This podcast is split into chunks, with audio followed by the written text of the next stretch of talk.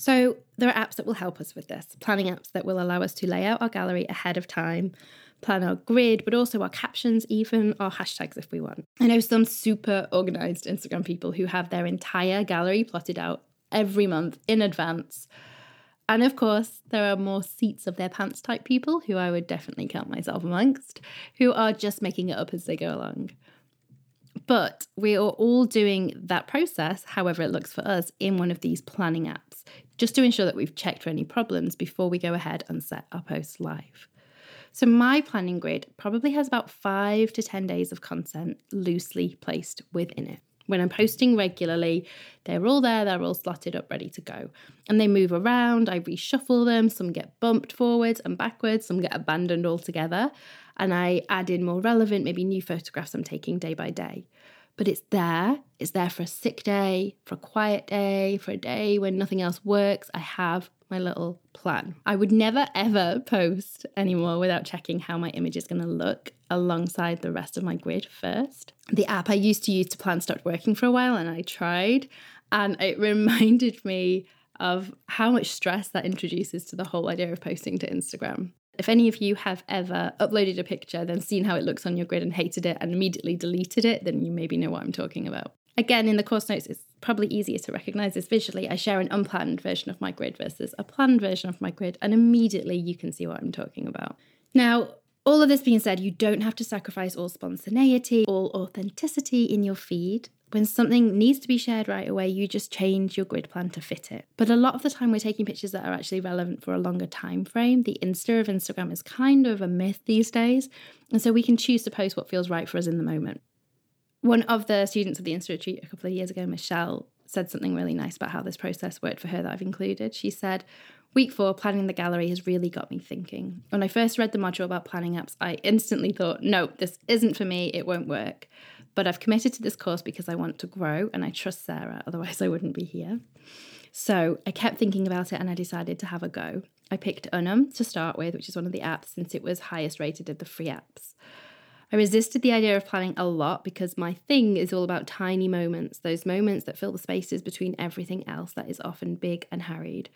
I'm interested in sharing quiet, thoughtful moments, moments as they are, so I don't style much, if at all. My work is very much about right now, and I usually post images that I take on that particular day, though occasionally post from a day or two previous. I've never planned it out. I thought, how could I possibly do that and still remain authentic to my work, which all centers around being present? But I have to tell you, this planning thing, looking at my gallery and recording captions ahead of time, is completely rocking my world. I still have some figuring out to do, how to balance the planning with feeling authentic to the experience of a given moment, but I'm feeling like this just might work for me. Talk about an eye opener.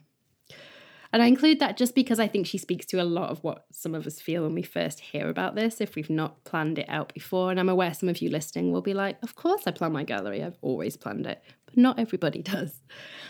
The aim then, when we're planning, is to just create that balanced gallery look where one picture moves fluidly into the next. We want that variety, we want interest, but we don't want anything that's going to jar or detract from the overall message of our grid.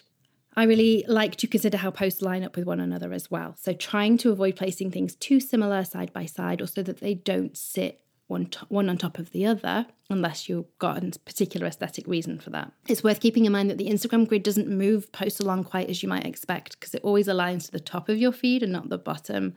If you've got a non mathematical brain like I have, this can be a bit confusing to predict.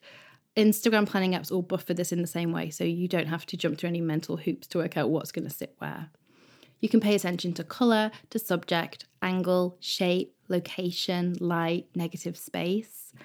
Generally, the human eye prefers these things to be spaced out and balanced, and you get better at seeing this the more time you spend looking at it and thinking about it. So, a really, really simple way to get started is to go for the checkerboard approach. That is literally just alternating between two very obvious variables. So, you might have light and dark shots. Post a light one, post a dark one, post a light one, post a dark one. You could do it with two different strong colours. It could be indoor and outdoor shots. It could be portraits and landscapes. It could be quotes and photographs. Because Instagram displays three squares to a row at the moment, let's hope they're not changing it anytime soon, it means that the images are going to alternate horizontally and vertically, and it creates a sort of rhythm that's really easy to stick to, and it means nothing is ever going to line up incorrectly. It gives you that kind of gentle repetition and diagonal lines, which I think draw our eye down and encourages people to scroll and to click and to spend more time diving into our work. Sometimes you might notice that your gallery page feels a bit off balance and it can be hard to put your finger on why. So, I'm going to share with you a few of the ways I problem solve it in my own gallery if it's bothering me that might be helpful to you.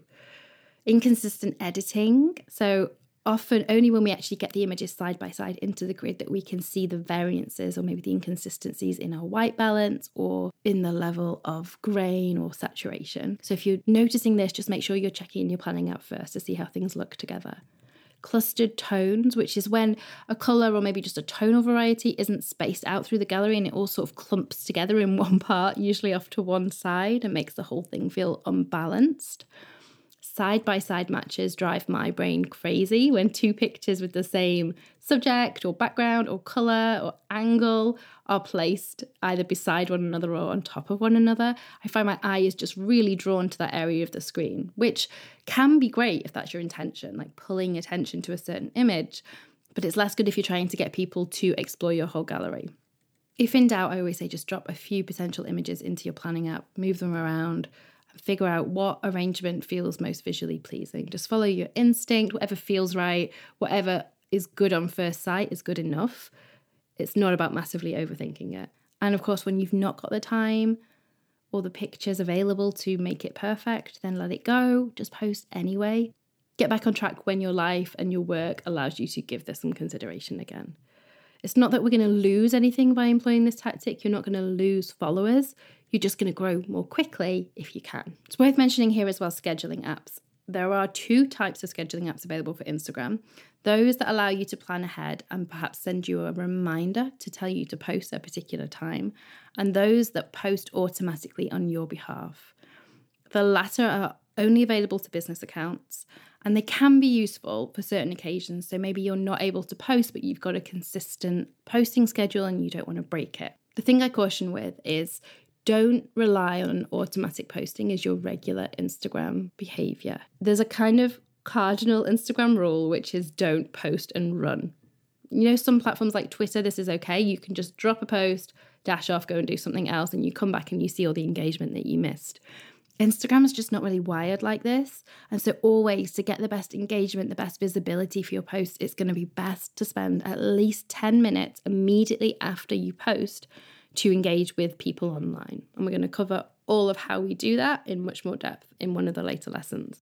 So, if it's super important to you that you post at the same time regularly, and we're going to talk about that in a later week as well, then I would recommend maybe choosing an app that reminds you, or you could just set an alarm in your phone. But don't rely on something to do it on your behalf because you're going to be missing out on that crucial window of engagement and connection.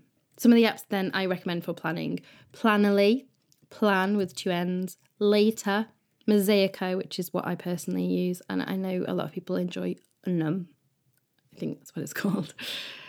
Some of them need a web connection in order to use your pictures, and some of them you can use offline. So, if that's a factor for you, just check that out before you do it. Or alternatively, you should, if you've got an iPhone, just be able to make a new album in your photo library and drag the pictures you want into there and kind of drag and drop and arrange them. And you could write the captions and hashtags into your phone notes instead of straight into an app. One of my favorite things about these apps, I know Mosaico that I use definitely has this, is something called ghost mode, which allows you to see what your grid would look like if you deleted a post. It also has something they call hashtag clouds, where you can stockpile hashtags under different topics and add them to your post with a single click. One final thing to mention is the mosaic type grids, where it's one large image and split into individual posts that someone posts across their grid. You might have seen these. I share some examples in the course notes. There's a lot of impact with these kind of profiles. You land on the page and it's really visually striking, and it can be a good way to showcase a different style or if you've got a larger, more ongoing project. They do have a real wow factor for the gallery view, and I think that has an impact in growing followers. The downside comes afterwards because when those posts appear individually in your followers' feeds, they don't tend to make a lot of sense. They're very fragmented, maybe even a bit nonsensical. And so they tend to get fewer likes and less comments, less engagement. This has impact then in how many people are attracted to your gallery page to begin with, because that is all about engagement. So if your posts are underperforming with the people who follow you, you are less likely to appear to people who don't follow you, which means fewer people are ever going to get to see that amazing mosaic grid you've been working on. Obviously, followers and stats aren't everything. Your grid is your own creative space. So you've got to weigh it up and decide what you want to convey.